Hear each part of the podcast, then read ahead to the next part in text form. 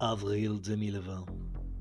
Alors que le monde entier est confiné chez lui, les salles obscures demeurent orphelines. Mais c'était sans compter sur deux cinéphiles patentés qui refusèrent de laisser tomber le septième art à son triste sort. Mesdames et messieurs, bienvenue dans le ciné des confinés. Une émission qui parle de cinéma fait par et pour des cinéphiles.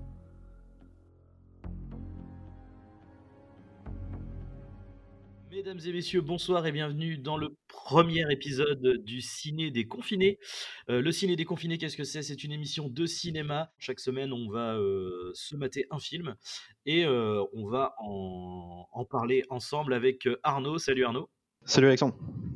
Cette semaine, euh, j'ai choisi le film Abrelos Oros, version originale, titre français Ouvre les yeux, sorti en 98 en France, avec Penelope Cruz, Eduardo Noriega, Najwa Nimri, Chetelera et Fele Martinez, réalisé par Alejandro Amenabar, qui a également réalisé le film euh, Les Autres avec Nicole Kidman euh, en 2001.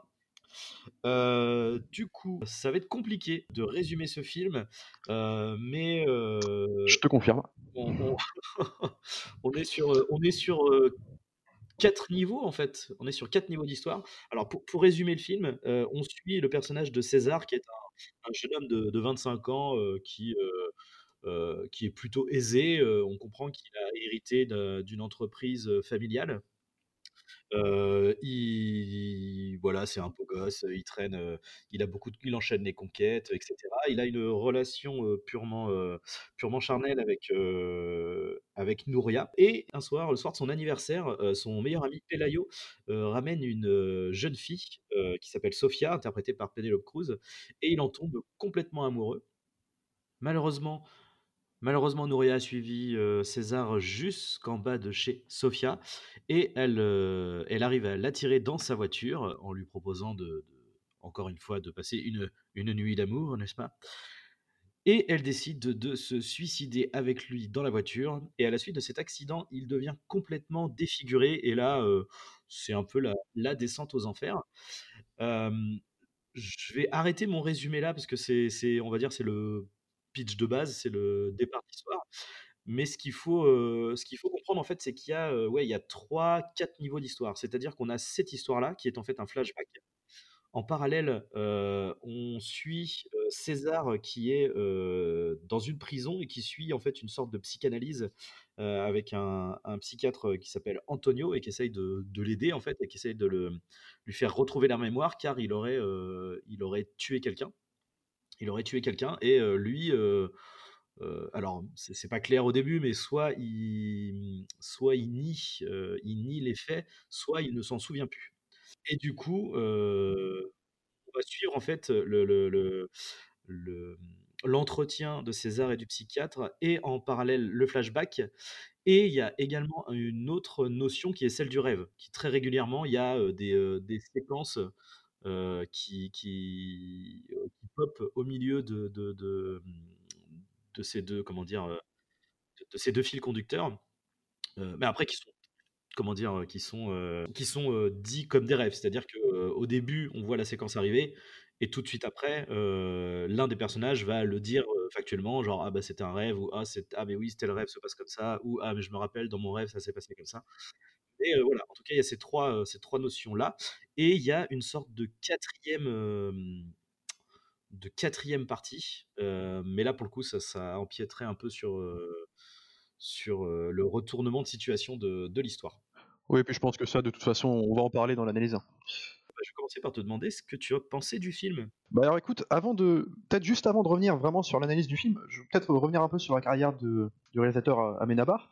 Lui, il a commencé en 96. Il s'est fait, fait connaître avec un film qui s'appelait T6. C'était un espèce de thriller où en fait on suivait une reporter euh, qui allait préparer une thèse sur la violence au cinéma et qui se retrouvait plongée malgré elle dans l'univers du snuff movie, donc euh, tous les trucs de torture. Et c'est un film qu'il a mis sur le devant de la scène parce qu'il a remporté quand même 5 Goya au Festival de Berlin, donc c'est pas rien. C'était un réalisateur qui avait, je crois, il avait à peine euh, dans les 20 ans à l'époque, 20-25 ans. Donc là, le film qu'on parle, c'est le deuxième, donc qui est sorti deux ans plus tard, comme tu as dit, en 98. Et ben moi, à la vision, je l'ai découvert. euh, euh, c'est toi qui m'as demandé de le regarder pour le, pour le, le podcast. Alors j'ai trouvé que c'était euh, magnifique, quoi. J'ai pris une claque, mais euh, alors j'ai vécu le film au sens viscéral du terme, à tel point qu'au début, je j'étais plus dans l'analyse, quoi. J'ai vécu le truc comme vraiment une expérience, un truc sensoriel, quoi. Et tu vois, comme je disais tout à l'heure, il m'a fait me revoir ce matin, j'ai revu, pour m'en faire ma propre analyse de mise en scène, et comprendre qu'en fait, tous les, les ressentiments que j'ai eu sur le film, ça venait de la façon de filmer du réalisateur. Et c'est ça que je trouve ça très fort. Donc moi, j'ai trouvé ça vraiment passionnant. En plus, euh, je trouve qu'il y a un espèce de mélange des genres habile. On part sur une histoire d'amour, euh, vraiment, en plus, euh, assez pure. C'est-à-dire qu'on y croit vraiment. C'est une histoire. on suit donc le personnage de César, qui est un homme, un homme à femme, un tombeur, un peu, comment dire, décrit comme quelqu'un d'assez habile lui-même, hein, quand même, qui très arrogant, fils de bonne famille, puis qui surtout qui très narcissique, quoi. C'est-à-dire que tout ce qui intéresse, c'est séduire. Donc il a beaucoup de conquêtes, des relations d'une nuit, mais en fait, quand il va rencontrer le personnage de Sophia, où il va vraiment tomber amoureux. Euh, mais c'est une autre facette de lui qu'on va découvrir et je trouvais ça intéressant, c'est-à-dire qu'il va vraiment plonger dans un, il va s'oublier lui-même en fait pour être presque obsédé par elle, tel point qu'il la voit comme dans un rêve. Et d'ailleurs, la fin du film, nous fera comprendre pourquoi. Et je trouve que c'est vraiment, euh, c'est une histoire d'amour. Tu crois tout de suite à ce, qui se passe entre eux, quoi. Et euh, alors le personnage de de Sophia interprété par Penelope Cruz, qui est d'ailleurs est assez qui joue très bien dans le film, mais en plus, c'est un personnage qui est assez solaire. Enfin, tu la vois, tu, peux que tomber amoureux de cette personne-là, quoi. Et euh, du coup, tu crois vraiment, tu te sens tellement concerné avec le personnage principal que, en fait, toutes les, péripéties qu'il va avoir par derrière, c'est-à-dire tous euh, les événements, est-ce qu'il est fou, est-ce qu'il est pas fou, est-ce qu'il fantasme sa vie, ou est-ce qu'il l'invente, ou est-ce que c'est la vérité, enfin, tu te perds avec lui, et euh, du coup, tu as envie de comprendre, en fait, c'est un film, du coup, qui t'attache en tant que spectateur. Euh, et euh, jusqu'au dénouement final, qui en plus n'est pas gratuit. Le dénouement final, pardon, qui n'est pas gratuit, parce qu'en plus, je trouve que le réalisateur installe des dominos scénaristiques dans le film, du début à la fin. Et ça, je l'ai compris à la revoyure, en fait, qui, qui, amorce cette fin qui va arriver, ce retournement de situation finale. Et en fait, tout est logique, cohérent dans la narration. Et ouais, c'est vraiment. On va, on va détailler, hein, mais je trouve ça vraiment intéressant pour le coup. Alors moi, en fait, j'ai découvert ce film. alors, pour, commencer, si j'ai choisi ce film, euh, pour remettre un peu dans, le contexte, euh, on a donc fait une euh, première version de cette émission qui malheureusement n'a techniquement pas marché, où c'était toi qui avais proposé Le crime farpé par Alex de la Iglesia, qui était donc un autre film espagnol. Et en fait, en voyant le film, je me suis rappelé du coup de Abre los que j'avais découvert comme toi, tu avais découvert le crime farpé, c'est-à-dire euh, euh, en cours d'espagnol, euh, fin d'année, on se mate des films et du coup la, prof choisit un film et donc elle nous avait mis ça. Et, c'est vrai qu'à l'époque, c'est pareil, ça m'avait, vraiment marqué. alors, du coup, je devais être au lycée. ouais, bah, ça devait être courant mi entre 2000 et 2010, quoi. 2005, je pense, à peu près et c'est vrai que j'ai pris une, claque, une claque, et, et, du coup je me suis dit que ça serait intéressant de, qu'on en parle tous les deux, surtout qu'en plus tu ne l'avais pas vu, donc c'était d'autant plus intéressant.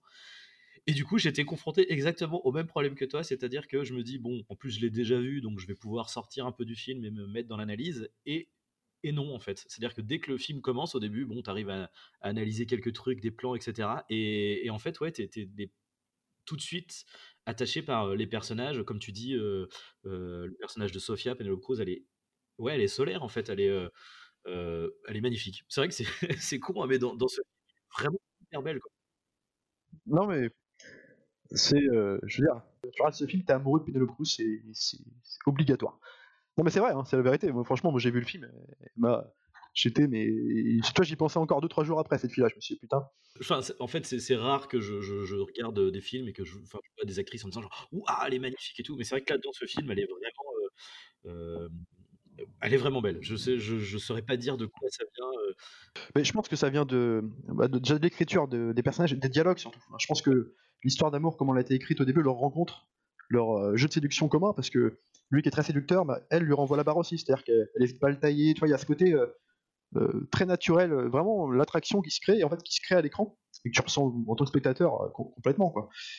Et moi, je l'ai ressenti comme ça. Ce qui la rend d'autant plus magnifique, c'est-à-dire que il y a d'autres films, hein. moi je peux te citer, par exemple, j'avais eu le même cas dans Drive, avec le personnage de Carey Mulligan, qui joue en gros la copine de, Ryan Gosling. En fait, elle parle presque pas dans le film, ils ont une relation vraiment par les regards, et ça la rend d'autant plus magnétique à l'écran que je trouvais, ouais, c'est pareil, c'est toi, c'est c'est dans l'écriture. En parallèle d'ailleurs avec ce que tu dis par rapport à Drive, c'est que le, début de la relation commence comme ça d'ailleurs. Ça commence par euh, grosse soirée chargée, plein de monde, etc.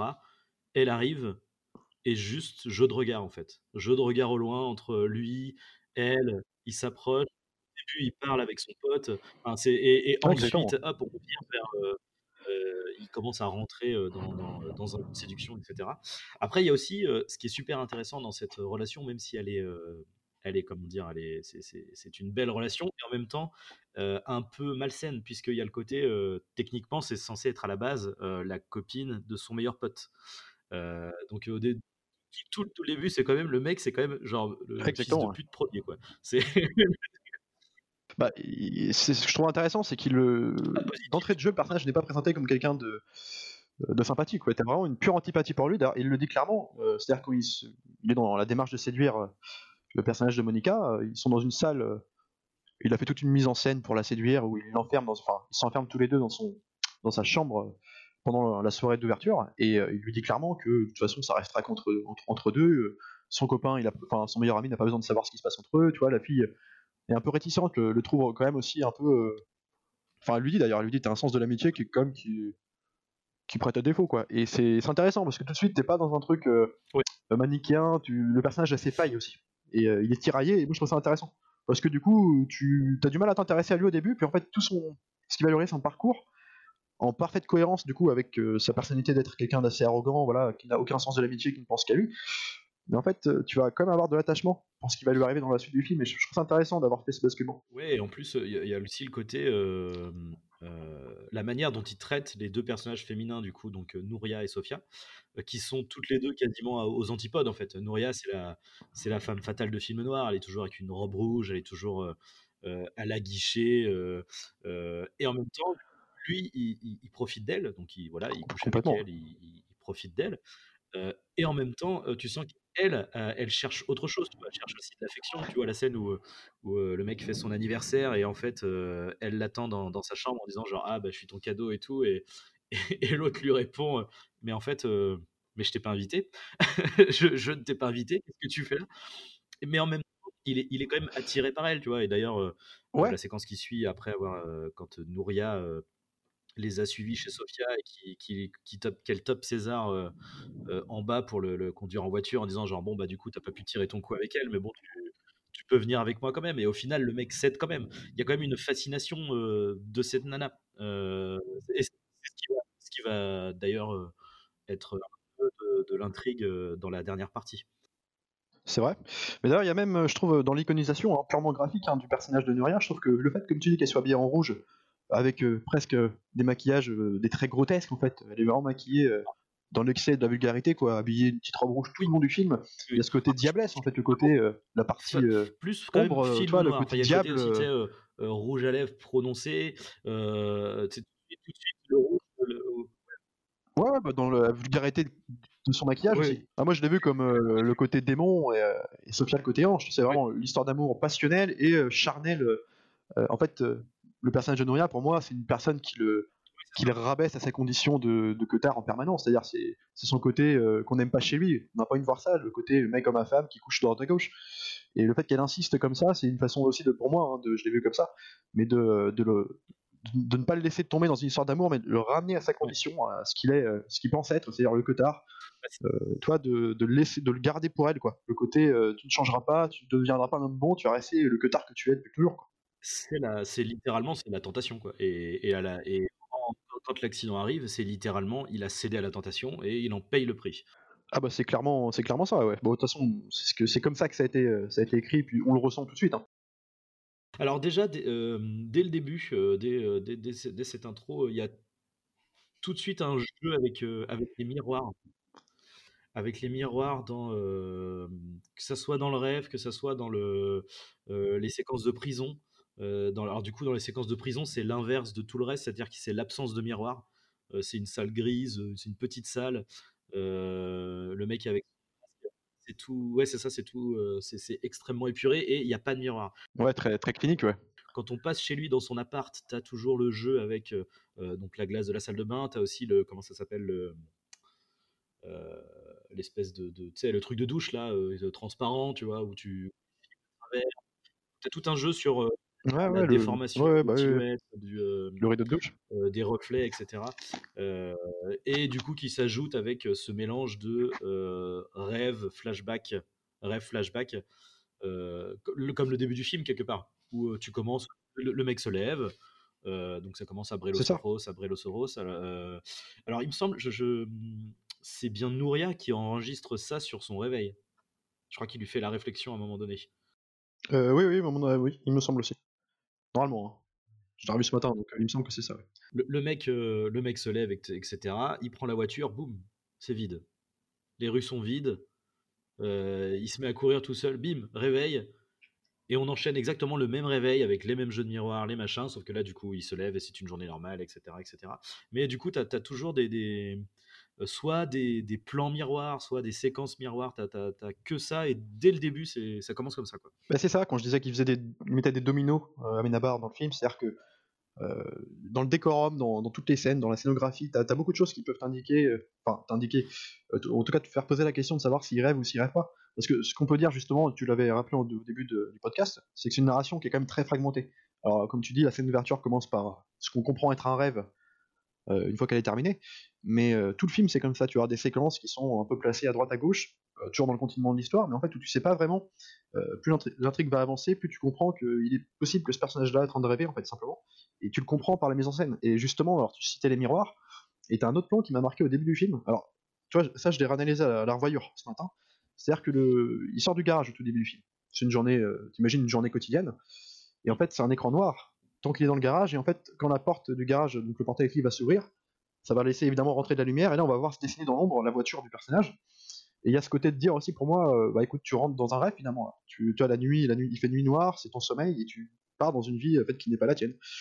Et t'as plein de petits Ouais. signes un peu comme ça, très, euh, aussi une mise en scène très, con- j'ai perdu le terme. Alors je vais pas dire contemplative, mais très, euh, euh, co- comment dire, bah, c'est très expérimental quoi. Il travaille Bah, là-dessus. c'est c'est très, c'est très posé euh, co- comme film. D'ailleurs, euh, il y a un truc que j'ai trouvé super, euh, et je pense c'est aussi ça qui m'a happé dans le film. C'est que tu as donc le rêve, puis le mec se réveille, puis troisième strate, la prison. Donc on entend des voix off d'un psychanalyse et de César qui parlent en même temps. On va aller voir dans la prison. Ensuite, il lui redemande, il lui repose des questions, donc on replonge dans un flashback. Et quand on replonge dans le flashback, le, rythme est tellement posé et on s'accroche au personnage. Et en fait, on en oublie que c'est un flashback jusqu'à ce que la voix off du psy ou de César qui parle, euh, qui, qui- qui parle de la prison, euh, enfin, nous remette en fait dans le dans l'histoire en mode genre ah, putain mais oui c'est vrai c'est un flashback Et, et, on euh, c'est ça qui, qu'est-ce qui, fait qu'il en vient en, qu'il en vient emprisonné etc ce que je trouve intéressant, c'est qu'il en fait carrément une en fait du film, ils en, fait- ils en font une expérience psychanalytique. En fait, tu t'es complètement dedans, quoi. C'est une espèce de Ouais. thérapie que tu suis en direct euh, que je m'attendais pas du tout d'ailleurs à retrouver. Parce que la première fois que tu vois le film, moi j'avais trouvé, euh, je m'étais un peu renseigné sur le film avant de le regarder pour savoir de quoi ça parlait, et j'ai vu que c'était quand même un film marqué science-fiction. Et pendant Mhm. une heure de film, tu te dis, euh, ouais bon, alors, tu comprends, il y a des histoires de flashback, des retours en arrière, ouais, tu comprends qu'il y a, mais tu sais pas vraiment s'en revenir parce qu'il se révèle assez tardivement là-dessus. Et d'ailleurs, je me demande, est-ce que ça vaut pas le coup, tu crois, parce qu'on a quand même pas mal spoilé déjà, de cramer le- la fin pouvoir en discuter plus facilement ou est-ce qu'on garde ça Eh ben, écoute, euh, j'ai- je, je pense qu'on peut en venir, surtout que euh, tcha, tcha, tcha, euh, les premières, en fait, dès le, dès le début, il parle de ce côté science-fiction avec quand il rejoint, quand il accompagne Sophia chez elle, qui reste, il regarde la télé, et il y a une publicité sur. Alors, Ah oui, c'est vrai. ouais. En fait, ça c'est malin parce que quand, quand tu. Comment dire Je trouve que quand tu as. Quand tu n'as pas vu le film, cette publicité est complètement anodine. Mais quand Oh. tu l'as déjà vu, du coup, tu le, tu le comprends tout de suite. Enfin, tu, du coup, Bah, tu fais. ah, tu t'attends pas, la première fois que tu vois le film, tu t'attends pas à ce que, en fait, que ce soit euh, un des thèmes principaux de l'histoire. Tu te dis, c'est, euh, Exactement. comme ça n'a rien à faire là au début, tu, ouais, tu peux éventuellement. euh, si, alors, si tu sais un peu, tu connais un peu les mécaniques des films, surtout quand tu sais que c'est un film de science-fiction à l'avance, tu peux encore deviner que ça va réapparaître plus tard. Mais comment c'est fait et montré, c'est vraiment anecdotique, quoi. Donc, Ouais. Surtout, oui, c'est en plein milieu de. Ouais, je regarde. Ah, tu, tu regardes une émission Ouais, c'est oui, oui, oui. Bah là, il parle d'un truc. euh, ah, d'accord. euh. puis t'es tellement concentré sur l'histoire d'amour à ce moment-là, sur, C'est vraiment le- la nuit de la séduction, quoi, que t'en oublies ça. le reste. Et, euh, et donc du coup, c'est euh, un reportage sur une entreprise euh, qui euh, développe le procédé de la cryogénisation. Du coup, c'est donc ce qui se passe en fait, comme le, personnage euh, donc a un accident de voiture est complètement défiguré. euh, les médecins en fait ne peuvent rien pour lui, donc ils tentent de faire de la chirurgie faciale, mais bon bah il est défiguré à vie, euh, à vie. Et ils décident en fait de faire appel à cette euh, entreprise euh, qui, euh, qui, qui, qui, qui le, qui, le, qui le cryogénise euh, en attendant euh, à ce que éventuellement dans un futur proche euh, la science soit plus développée et puisse le réparer en fait tout simplement. Puis faire en même temps le avec la promesse de lui, enfin de dire de si vous signez ce contrat, en gros quand vous serez mort, euh, Ah oui, vous bah, c'est une promesse aussi de vous dire vous pourrez avoir une, une vie fantasmée, c'est-à-dire tout ce que vous souhaitiez réaliser dans votre vie, vous pouvez l'avoir euh, si vous signez le contrat. C'est aussi une promesse euh, de pur commerçant, alors arnaque ou pas arnaque. euh, Lui, pour l'instant, il le signe parce qu'il n'a pas d'autre choix de le faire. Parce qu'il faut, faut se mettre à la place du personnage qui est quelqu'un de très arrogant, qui joue beaucoup de son physique, de sa capacité à séduire, qui se retrouve euh, euh, d'un coup défiguré. Et ben, en fait, tu comprends que le mec euh, il y a aussi ce côté de dire euh, bah, il faut, il faut s'accepter comme on est, sauf que lui, c'est pas possible pour lui. C'est un mec qui est d'une arrogance telle, d'une telle, d'un tel narcissisme que pour lui, c'est vraiment la fin de sa vie. quoi. Donc il signe ce contrat en se disant bah, je vais mourir pour pouvoir en fait revivre une vie euh, comme je la fantasme toujours, c'est-à-dire retrouver le personnage de C'est Sophia et vivre une belle histoire d'amour. C'est ça, parce que du coup, effectivement, on lui propose en fait une, une réalité alternative, en fait, un- bah, une, une matrice, hein, en fait. hein, c'est, c'est, euh, Exactement, ouais. D'ailleurs, c'est ça que j'ai trouvé, euh, en plus en le revoyant là, avec tous les films qu'on a vus euh, de science-fiction depuis, euh, c'est là qu'on se dit, putain, en fait, euh, il... C'était assez Alors, je vais novateur. pas dire que Ma- Matrix lui a tout pompé, mais euh, il y a du Matrix, il y a du Inception, Ah, bien sûr, énormément Inception. bien sûr. ouais.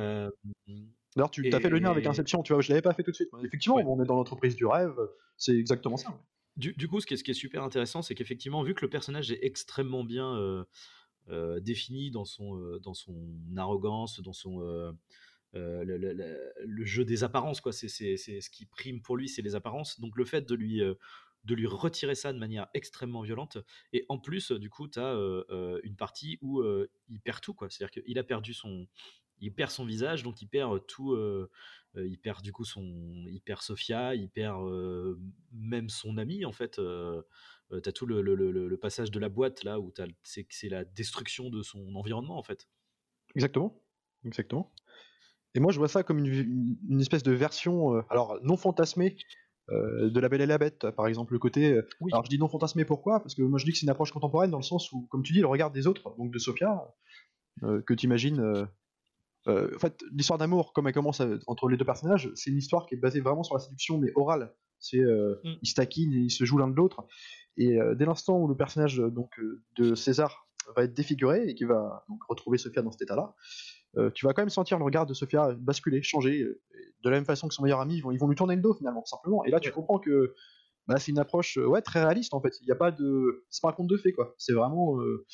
Ouais, l'approche euh, malheureuse, comment ça peut se passer? D'autant plus pour un mec qui, euh, qui ne vit que de ça, de son physique.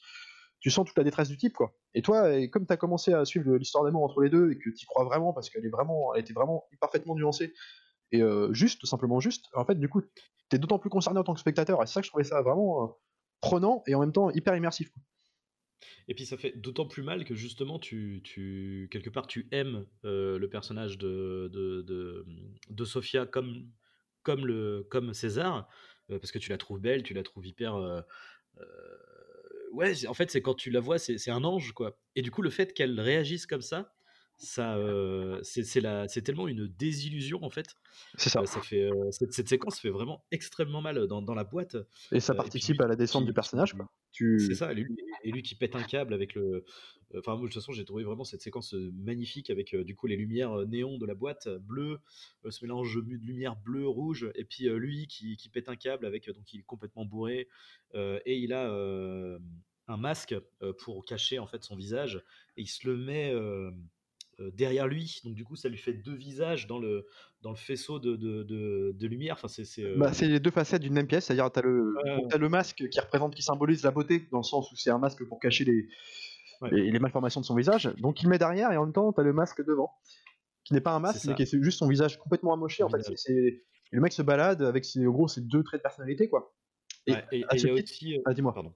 Pardon, ouais, Non, je pensais qu'il y a aussi le côté. euh, en fait, c'est cette imagerie-là, c'est celle de. Alors, je vais pas dire de conneries, mais je crois que c'est un dieu grec, ou en tout cas, c'est une, une entité divine grecque, c'est Janus, euh, qui est, il me semble, le dieu des portes ou un truc comme ça. Et euh, en fait, c'est après cette séquence-là qu'on va basculer dans le rêve artificiel, en fait. C'est vrai, ouais, ce que tu dis, ouais, tu vois, je, je, pas, je connaissais pas ça, cette histoire-là. Mais moi, t'as une scène, euh, alors une scène, je pense que c'est la scène que je préfère dans le film, je la trouve euh, magnifique cette scène-là. C'est une scène où justement, il vient d'avoir son accident, il, a retrouvé Sophia, mais alors déjà, Sophia lui tourne le dos un petit peu, enfin, en tout cas, a peur de lui, le, le repousse, au moins malgré elle, quoi. Et Mhm. en fait, euh, ce personnage de Sophia, c'est une mime. Alors, elle, se produit dans la rue, hein, et en tant que mime, sur des bancs. Alors, on retrouve une scène dans un parc où tu vois le personnage de Sophia, donc en train de faire son mime sur un banc, et le regard penché vers le bas. Et euh, le personnage de César, donc euh, déjà défiguré, va la retrouver, se, met, se place devant elle, et puis ça dure. euh, alors, la scène est coupée, mais tu imagines que ça dure très longtemps. Ils, ils se regardent sans se regarder, en fait. Elle regarde au sol, lui, elle la regarde fascinée, et puis en fait, tu comprends. Ce plan veut tout dire, en fait. C'est-à-dire que euh, c'est une histoire d'amour dans un sens. Le mec la regarde, elle la regarde en bas, il y a un truc qui s'est fracturé, et elle est déchirante cette scène. En plus, tu as les, les envolées lyriques. Euh, je pense que toi, tu avais bien aimé, tu en parlais de la BO du, composée par lui, ouais. mais qui est incroyable en plus. Et ça te décuple l'émotion dans la scène, parce que là, c'est vraiment la cassure, quoi. Tu, pars sur une histoire d'amour qui commence tellement bien, de voir cette scène-là, elle est déchirante. Tu vois qu'il y a quelque chose qui est, de toute façon, quelque chose qui a été cassé. Quand même il, il veut la retrouver derrière, euh, ça marque un point de rupture, quoi.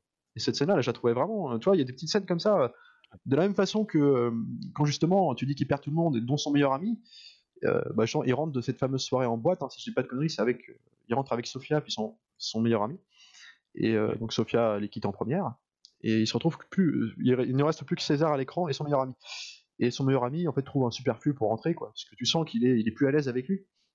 Et euh, donc, euh, et là où c'est déchirant, c'est que justement César se rend compte de ça, et puis voyant son ami partir, essaye de le retenir en l'appelant, en, peinant à trouver les mots. En fait, tu le vois galérer, à hésiter à quoi dire, et puis ce personnage qui a toujours pensé qu'à lui commence à faire une déclaration d'amitié, lui dire que c'est son meilleur ami, puis puis l'autre répond même pas, il part en courant, puis t'as pareil, t'as les envolées enfin c'est vraiment les envolées lyriques du la composition, la BO qui tombe là, et c'est déchirant. C'est deux scènes comme ça qui sont très fortes dans le film.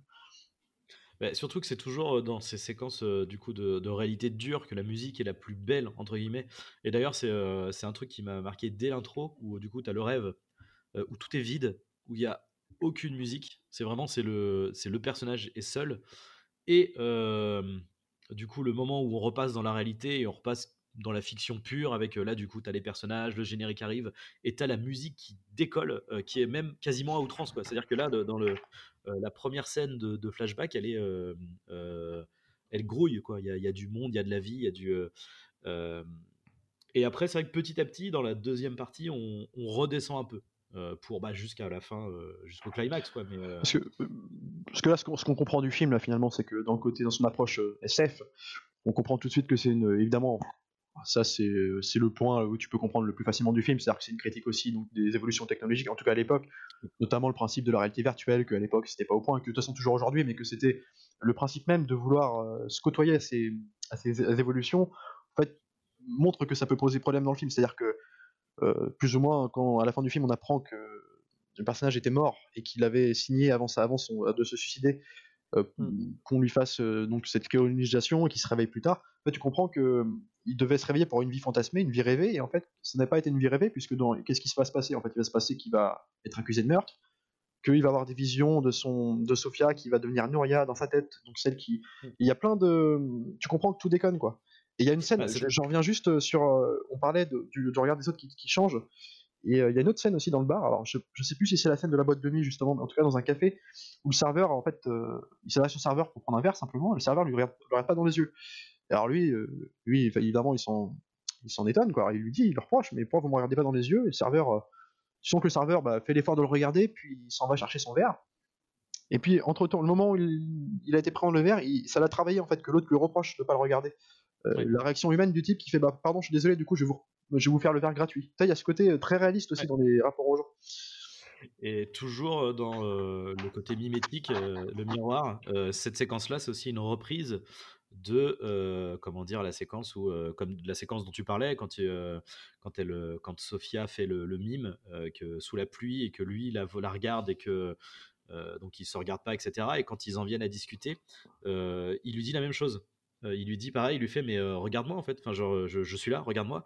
Donc au début elle le regarde pas et à partir du moment où il, lui dit, il lui somme de mais regarde-moi, elle le regarde, tu vois, en mode genre presque en mode défi, en mode genre non mais j'ai pas peur, j'ai pas tu vois, je te regarde. Et en fait le, le, serveur fait exactement la même chose. Mais à l'inverse de Sofia, du coup, comme tu dis, lui il va s'excuser, enfin entre guillemets il va s'excuser quoi, il va dire bon, bah, il va bah, je suis désolé, voilà j'ai eu conscience quoi. Voilà, c'est ça. Là où Sofia, elle, elle, elle, après, c'est pas un jugement de valeur, hein, c'est en même temps, ça doit être extrêmement difficile d'appréhender ces, ces choses-là. elle, elle, elle, mais elle va plutôt vers la fuite, elle, du coup. Ah, complètement. Et puis, justement, alors t'as, as encore des. Quand je disais domino de mise en scène, il y a aussi des trucs pour. quand tu revois le film, tu comprends à quel moment il était dans un rêve ou non. Et par exemple, justement, il, il va retrouver le personnage de Sofia après son accident. Et en fait, déjà, son rêve a déjà commencé. Parce que c'est déjà un moment du film où il s'est déjà suicidé. Donc là, il est dans une partie fantasmée que tu sauras qu'à la fin, mais là, à ce moment-là, ça a déjà commencé. Et tu... Donc il retrouve Sofia, qui finalement, qui après lui avoir tourné le dos, s'est habitué à la situation, puis en fait retombe dans ses bras, parce qu'évidemment, lui, il, fantasme ça. Et euh, il lui dit, il lui dit, ça me paraît bizarre ce qui m'arrive. Euh, je pensais pas qu'en gros tu réagirais comme ça. Alors il lui dit pas mot pour mot, mais c'est ce qu'il dit. Et il dit, euh, par contre, dans mon rêve, je l'aurais imaginé différemment. Dans mon rêve, il pleut pas. Et en fait, il pleut. Il y a toujours un marqueur de. Alors là, mmh. c'est le temps, mais pour te dire que la vérité n'est pas aussi euh, propre que ce qu'elle devrait être. Il y a toujours un truc qui vient, une part d'ombre qui vient se rajouter euh, à la beauté de l'instant, quoi. Et, euh, ouais, il y a plein de, il y a plein d'exemples comme ça. Et c'est vrai que, d'ailleurs, juste le titre. Hein. on parlait aussi donc des critiques, des critiques donc des évolutions technologiques, mais c'est une simple critique aussi. purement, alors là, c'est logique, cohérent. Dans tout le film, ça se, ça se, ça se, on le voit dans tout le film, mais du regard des gens, justement. Là, on en parle depuis tout à l'heure, mais ce côté de s'accepter soi-même, d'où le titre du film. Hein. Ouvre les yeux, c'est moi je l'ai pris comme ouvre les yeux. D'ailleurs, il le répète à plusieurs moments dans le film, le côté euh, bah, accepte-toi comme tu es, quoi. Ouvre les yeux, euh, tant pis, t'es comme ça, t'es comme ça, quoi. À l'image du discours que lui tient son psychiatre, euh, alors fictif du coup, mais c'est quand même le discours qui lui tient tout le film. Et c'est quand même une, mais il le fait pas avec des gros sabots, il n'y a pas de morale, c'est pas moralisateur sur la fin, parce que comme on l'a, on a décrit, tous les personnages sont quand même. Il n'y a, aucun manichéisme, ils ont tous une part d'ombre, ils sont tous tiraillés entre euh, différents points de vue. Même, même si on a la, partie où, entre guillemets, euh, Sophia, son comportement, entre guillemets, est dévalorisé parce qu'elle euh, elle fuit et, elle fait vraiment énormément de mal à, à, César, et en plus pour des raisons, comment dire, superficielles, en fait, tu vois. C'est-à-dire que souvent, c'est la comme tu disais, c'est la belle et la bête inversée, tu vois. Dans la belle et la bête, la belle voit au-delà de, de, la monstruosité du, de, la bête, et du coup l'aime malgré ça. Là, on est complètement dans l'inverse, en fait. Elle, elle, finalement, elle se rend compte que, bah non, le physique a une importance, en fait. Complètement. Et, du, coup, du coup, on a cette dévalorisation, et en même temps, César, dans le fond, ne lui en veut pas, puisqu'il fantasme, il la fantasme quand même. Enfin, je il, bah, il s'en veut à lui-même. Il l'aime malgré ça, en fait, c'est ça. Et, du coup, c'est toujours comme ça, effectivement. Il n'y a pas de personnage. Euh, euh, comment dire voilà comme tu disais il y a leur, leur part, tout le monde a leur part d'ombre et leur part de lumière bah, c'est-à-dire on peut on peut mettre mettre à l'écart effectivement bah, à part peut-être le personnage du psychiatre mais comme le personnage du psychiatre en fait c'est le seul qui est plus ou moins propre sur lui qui est cohérent qui, qui donne des discours qui sont quand même plutôt bons mais comme tu, tu découvres sur la fin qu'il est fictif, en fait, c'était juste une part, on va dire la part de.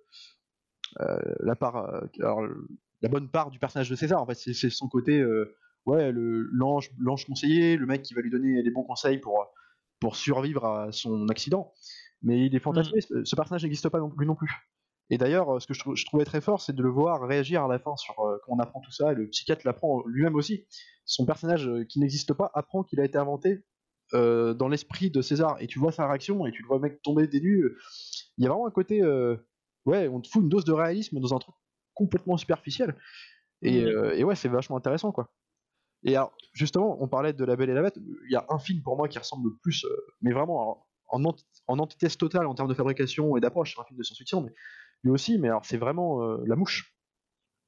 La Mouche, c'est exactement ça, quoi. C'est-à-dire une histoire d'amour entre un savant et une jeune reporter euh, l'accident du film, voilà, le mec va se transformer en mouche pour des raisons voilà, propres au film, ce qui est déjà assez incroyable, mais euh, la fille va devoir le voir en fait se, dégrader physiquement, et alors on va prendre du recul au début, et puis voilà, elle va quand même avoir le lien. Euh, bah, c'est vraiment une histoire d'amour qui s'est créée, donc le lien de, avec lui, de quand même vouloir l'aider, de revenir plusieurs fois le voir, et il y a ce côté, on retrouve cette approche dans le film, qui n'est non, ni enfin, qui n'est pas manichéenne non plus, parce que je trouve que le rapport de, mise à distance au début est bien est, là aussi euh, respecté et en plus euh, tu sens que quand bien même elle veut revenir vers lui, il y a ce côté, euh, bah, je reviens vers toi, mais ce sera pas comme avant. Il y a toujours un truc qui est cassé. T'es plus le mec que j'ai aimé au début. Et ça, c'est ce qu'il y a de plus déchirant dans une histoire d'amour. Tout le film, c'est ça. Et c'est vraiment intéressant là-dessus. Sur la fin, moi j'y ai vu aussi une peut-être un autre message ou une autre métaphore qui en fait est celle du cinéma en fait en général. C'est-à-dire que tu sais vu que tu as tout le truc de la, la comment dire de la la, la, la, réalité artificielle en fait. En gros le dilemme de la fin c'est soit on se plonge dans la fiction, on continue dans la fiction où on retourne dans la réalité en fait. C'est ça le, dilemme, le dilemme final. Euh, et du coup, ça passe par tous les, par tous les jeux de euh, euh, comment ce que j'ai noté à un moment donné le, tu sais t'as le psychiatre qui se met à pleurer parce qu'il est là genre mais non mais mais c'est pas possible on n'est pas dans un rêve j'ai deux filles j'ai voilà je peux pas être tout seul et tout et le mec se met à pleurer et tout. Et du coup ça tu vois ça émeut le personnage et et le, l'espèce, je, sais pas comment on pourrait l'appeler, le, bah, c'est le patron de l'entreprise, quoi. C'est, mais c'est une, une, intelligence artificielle, en fait, c'est un logiciel, j'imagine. Oui, complètement. Bah, qui, qui, lui dit euh, Ah non, non, mais euh, vous en faites pas, hein, c'est juste qu'il pleure pas vraiment, en fait, hein, c'est juste qu'il a été programmé comme ça. Mais euh, donc vous en, vous en faites pas, vous n'êtes pas obligé de. Enfin, ne, vous, ne vous attachez pas à ce mec-là, quoi. Et, du coup, bon, après, du coup, c'est une petite réflexion, je ne sais pas où ça mène exactement, mais je, me suis dit qu'il y avait un parallèle peut-être avec le, cinéma en général, en fait, avec le, le, et du coup, César est le metteur en scène, en fait, puisque c'est lui qui, c'est ce qu'il lui dit dans le bar, il lui fait, mais en fait, c'est vous qui avez le contrôle. Bah, c'est vous, qui décidez si les personnages vont vous faire du bien ou s'ils vont vous détruire. Bah, tu vois, je pense que c'est ce qui se passe dans le film en fait, c'est que le mec, en fait, dans, dans sa propre histoire qu'il a fantasmée, il se trouve dépassé entre ses, ses, pulsions, ça, ça du coup lié, lié à ses pulsions liées à Nouria et son amour par rapport à Sofia.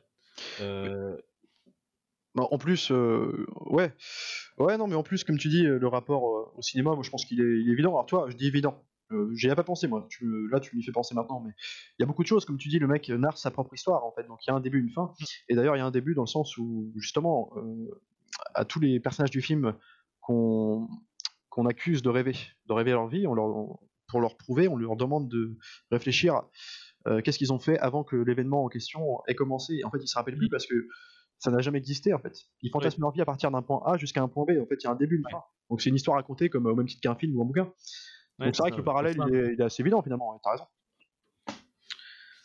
Et euh, enfin voilà, du coup ça, ça m'avait, euh, ça m'avait un peu sauté aux yeux. Puis après, il y a plein d'autres trucs dans le film que j'ai, adoré. Moi, il y a un truc que j'aime beaucoup, c'est les, euh, les transitions. j'aime beaucoup les, les, les, transitions qui sont faites, comment dire j'allais dire virtuose. Et là, je trouve que le, gimmick euh, de ce film-là, c'est euh, des transitions thématiques, mais dans le dialogue. C'est-à-dire que, par exemple, euh, on, parle, les mecs parlent dans la prison, et du coup, le mec raconte, il parle de ses souvenirs, tu sais, en mode genre, ah, bah, c'est vrai que les souvenirs, c'est comme ça, des fois on a l'impression qu'ils sont comme ceci, comme cela. je sais pas si c'est bien, si c'est pas bien. Et le psychiatre lui dit, non, mais c'est déjà, tu te souviens, c'est bien que tu te souviennes. Et sur cette phrase-là, tu as un fondu et tu passes au flashback. Au flashback. tu vois, tu as, euh, des, trucs comme ça. Et voilà, et il y a, euh, une qui est vraiment, je l'ai trouvé ouf celle-ci. C'est, euh, attends, c'est quoi déjà?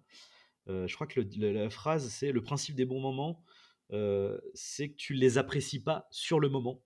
Et là, la transition, c'est tu vois à travers l'œilleton d'une caméra et d'une photo en fait soit le truc le plus instantané d'un moment et d'un souvenir. Tu vois, c'est quelque chose qui te fiche d'instant. c'est ça. Et du coup, il y a des transitions comme ça. Je, je fais, mais bah, putain, ouais, non, mais c'est ça. C'est ce qu'on disait, moi, je pense, dans la, narration très fragmentée du film, c'est dans les points de transition complètement, dans les points de montage. Et d'autant plus que. Puis il y a plein de. En plus, il va varier sa mise en scène. Moi, je me rappelle le tout début du film, par exemple. Alors, qui est une partie, par exemple, rêvée, il va se réveiller, t'as un plan. J'allais dire un plan à la première personne où tu le vois se réveiller. Fait, t'es tel personnage. T'es dans le rêve du personnage.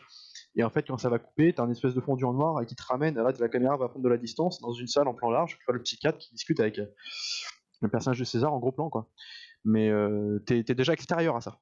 Donc euh, en fait, t'es dedans, t'es dehors, c'est une espèce de transition, et ce qui participe à l'idée de, de comment, comment dirais-je, de, de, ouais, d'espèce de, thérapie de, psychanalytique, quoi. Enfin, tu, suis, mmh. t'es avec lui, tu subis ce que, en gros, le, psychiatre de coup fictif, mais le psychiatre te, te fait une leçon de thérapie en fait. Et t'es avec lui en fait. C'est un truc qui est assez immersif pour ça. Et comme t'as as raison, dans les points de transition de montage, c'est vraiment axé là-dessus. Et d'ailleurs, si je peux me permettre, je voudrais m'écarter un peu du film, juste pour. Moi, j'ai vu qu'un autre film de lui. Euh, alors, on, nous a tous conseillé, hein. visiblement, apparemment, c'est un mec qui a fait quand même beaucoup de. Enfin, pas mal de bons trucs, et assez jeune, hein, parce que là, on parle d'un film, il devait avoir 28 ans quand il a fait le film, il me semble. Et euh, les autres, euh, moi, je fais le parallèle avec les autres. Alors, le film d'après, qui est sorti en 2001 avec Nicole Kidman, qui était déjà un film. alors, c'était américain, ça avait été racheté, c'était un film de commande et que lui avait retravaillé derrière. Mais il avait gardé quand même sa thématique, et justement, t'as la thématique de est-ce qu'on alors c'est pareil, ce serait vous spoiler le film des autres, mais je pense que tout le monde l'a vu.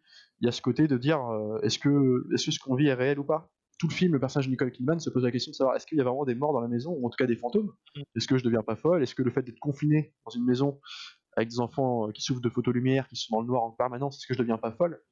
Et en fait, tu te mm. poses la question avec elle tout le film, et puis à la fin, la révélation qui te dit que, bah, que finalement, alors je spoil, hein, je préviens les gens qui écoutent, mais voilà, que finalement ils sont morts, euh, ils sont morts depuis le début, et que ceux qui pensaient être euh, les fantômes qui, en fait, qui les embêtaient tout le temps dans la maison, en fait, étaient les vivants qui cherchaient à venir s'installer dans la maison. Mais en fait, il y a une espèce de twist comme ça qui se passe, et en fait, tu remets tout le film en question.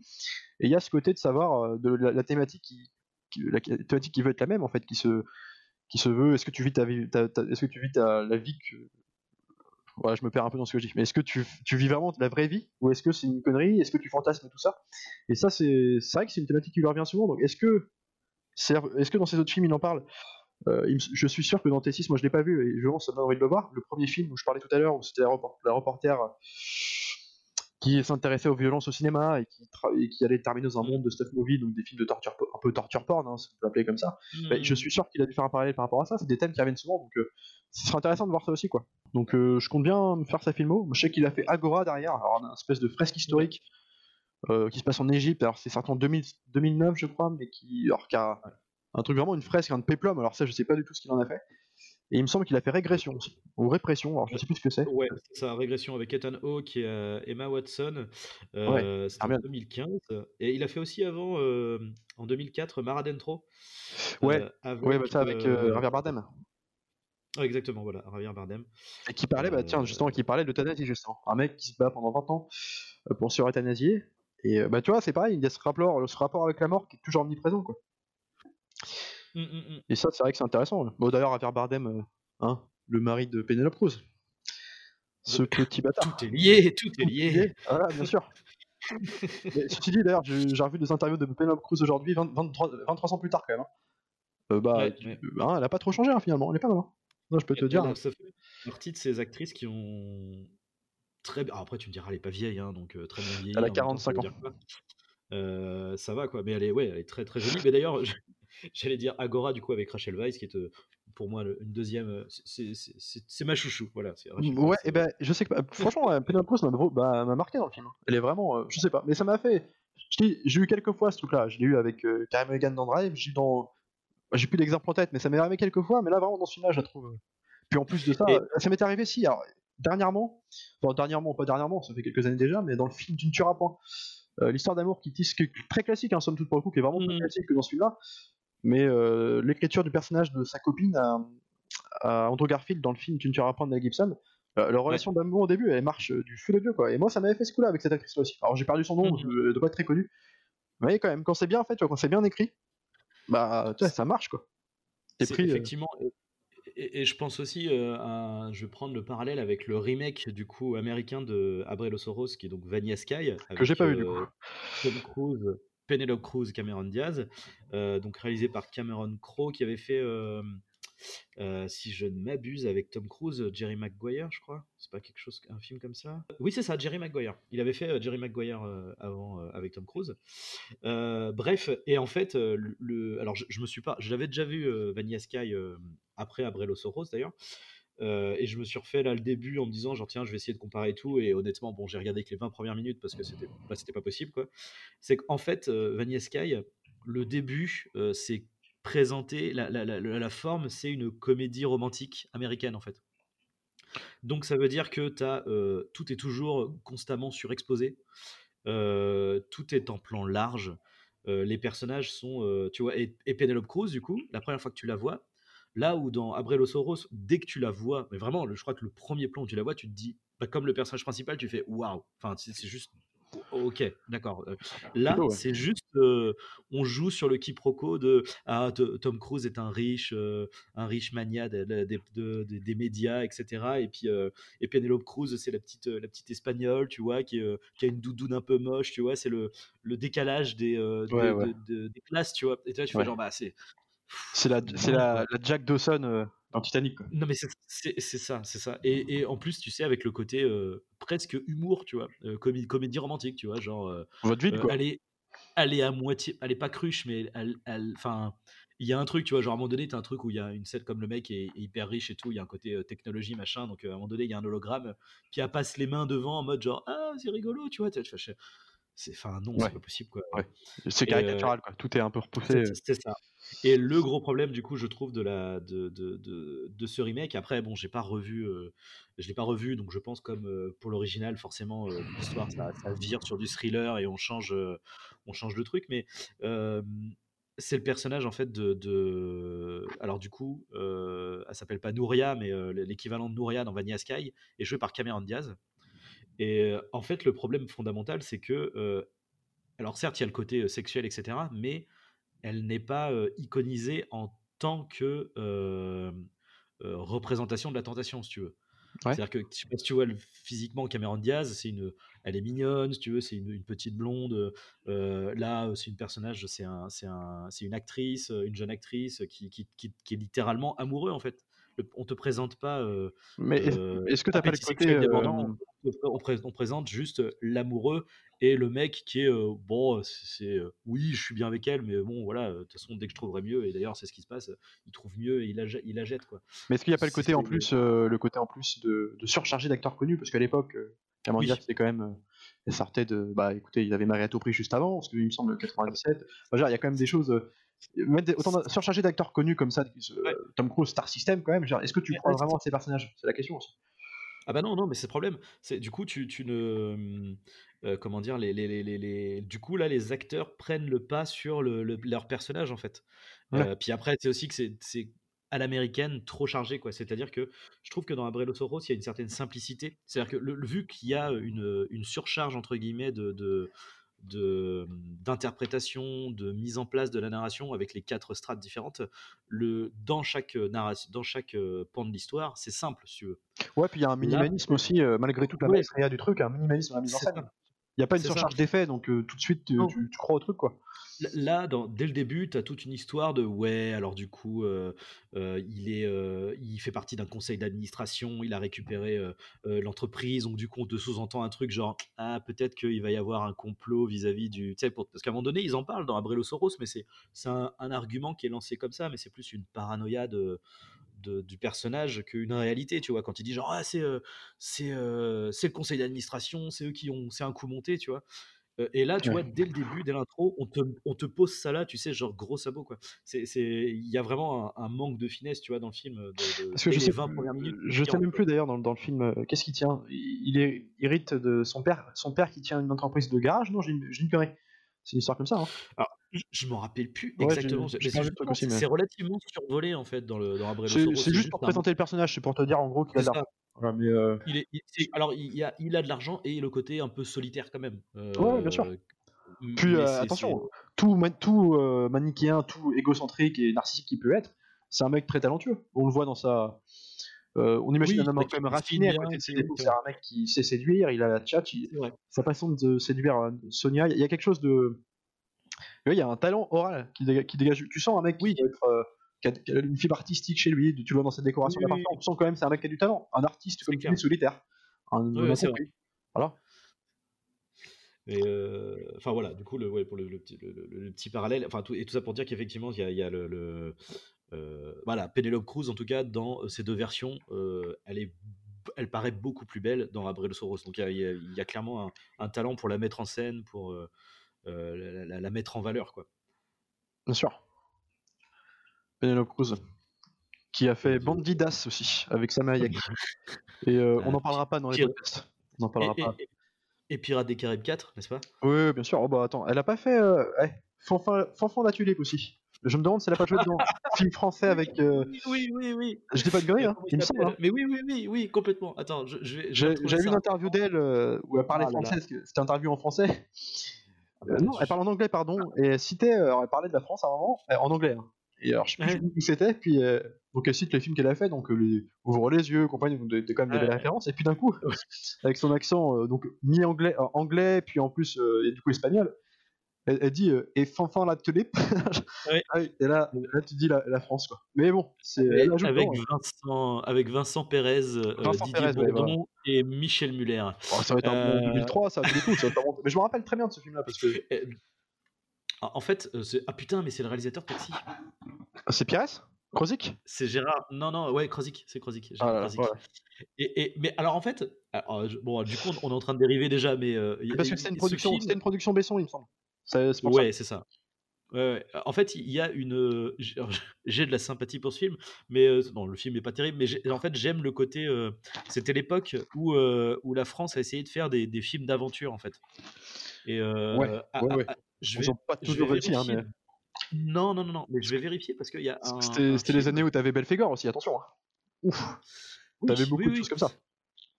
Euh, tu vois, c'était en 2003, Fanfan la Tulipe, et en 2000, avant, tu vois, il y a eu pour pour le coup un film que j'apprécie. Alors après, je l'ai pas revu depuis, donc je pourrais pas te dire. Le Prince du Pacifique. Ah oui, avec. non, euh, le- avec avec Thierry Lhermitte et Tim. Sit. Je l'ai revu, Ouais. alors je l'ai revu il y a deux ans ou un an, il est repassé, je sais plus quoi, je suis tombé Ouais. dessus. Ouais, c'était. C'était. Oui, oui, mais il y avait pas.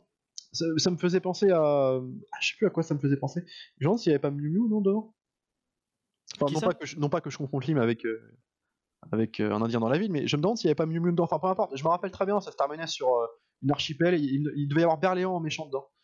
C'est Euh, Ma- Marie qui est dedans. C'est qui, pardon? C'est Marie Trintignant qui joue dedans. Ah, c'est Trintignant, pardon. Et Berléand est Ouais, dedans, c'est Marie Trintignant. Et Berléand est dedans, ouais, il joue Ouais, bah, il semble. hein. C'est ça, ouais. Ça se termine sur une plage. Ouais, mais c'était Ouais, ouais, Alors, je, ça. je t'avoue, je, je me rappelle, je, je me, je, me rappelle plus. Ça se trouve, si je le reverrai, je, me, je, te dirais que c'est une merde, mais en tout cas, de, de- de ce que je me rappelle, c'était C'était c'était honnête, puis il y avait l'ambition de tourner dans des trucs naturels. Il y a quand même des beaux décors. Ça. Bah, du coup, ça se passait vraiment là-bas. Et c'était souvent, souvent, si, c'était pas. C'était honnête. Et après, il fallait pas y chercher des, des espèces d'exploits de mise en scène. hein. Mais euh, c'était quand même Non, bien non. moins euh, que les montages euh, épileptiques, dégueulasses et beaufitudes là, de taxi et compagnie. là. Euh, dans les mêmes années. euh. Ah non, mais parce que là, c'est la honte quand même. Ou de Fanfan, du coup. Parce qu'on parle de, de French Touch du cinéma d'action, putain, si, les références sont les taxis, euh, là ça fait peur. Mais tu me dis que tu vois, Penelope Cruz a quand même tourné pour euh, Gérard quoi, donc c'est quand même. euh, Ça, c'est bien à savoir. Tu vois, elle a fait Almodovar, donc dans la suite logique, peut-être tourner avec quoi, c'était sûr. Là, Il fallait tourner avec Krozik. Elle a fait Woody Allen, elle a fait, puis elle a fait quoi. C'est bien. Ah, une belle... Ça, c'est euh, un bon choix de carrière. ça. Une belle- Voilà, c'est ça. Bah, Elle a gardé une erreurs. tendresse apparemment du tournage parce qu'elle l'a recité il y a pas longtemps, là, comme je t'ai dit, là, puis avec une espèce de tendresse en disant que la France euh, lui avait beaucoup Ouais. apporté. Il y avait- Alors je sais pas pourquoi beaucoup, beaucoup, mais ouais, elle le citait souvent. Donc voilà. Bon, du coup, je pense qu'on a à peu près fait le tour de Abrelo Soros, donc euh, Ouais. ouvre les yeux. Euh, je pense qu'on peut conseiller ce film euh, à ceux qui nous écoutent. Euh, vraiment excellent film. Euh, voilà, donc euh, on va s'arrêter là-dessus. Est-ce que du coup tu as choisi le Alors- film pour le prochain? Je te cache pas que j'ai pas encore réfléchi. je, je me suis fait un peu de cours. J'ai beaucoup de choses de choix en tête, mais est-ce qu'on va pas le faire en mode un peu surprise? Euh, on se- Eh ben, écoute, ça- marche. À ce moment-là, on se, on se découvre ça, euh, on se découvrira ça ensemble la semaine prochaine. Mais j'ai quand même en vrai une espèce d'envie de passer sur un. Alors non pas un gros truc bouseux, mais une espèce de truc bien bourrin. Voilà. Un petit, ouais, une petite, euh, une petite douceur, euh, une petite douceur un peu, comment dire, euh, ah, je trouve pas le mot, un plaisir coupable, voilà, Exactement. ça marche. Et bah du coup on verra ça la semaine prochaine. Euh, du coup on vous dit, euh, eh bien bonne, euh, bonne continuation et puis à la semaine prochaine. Regardez des films, c'est important et restez confinés. Salut. Salut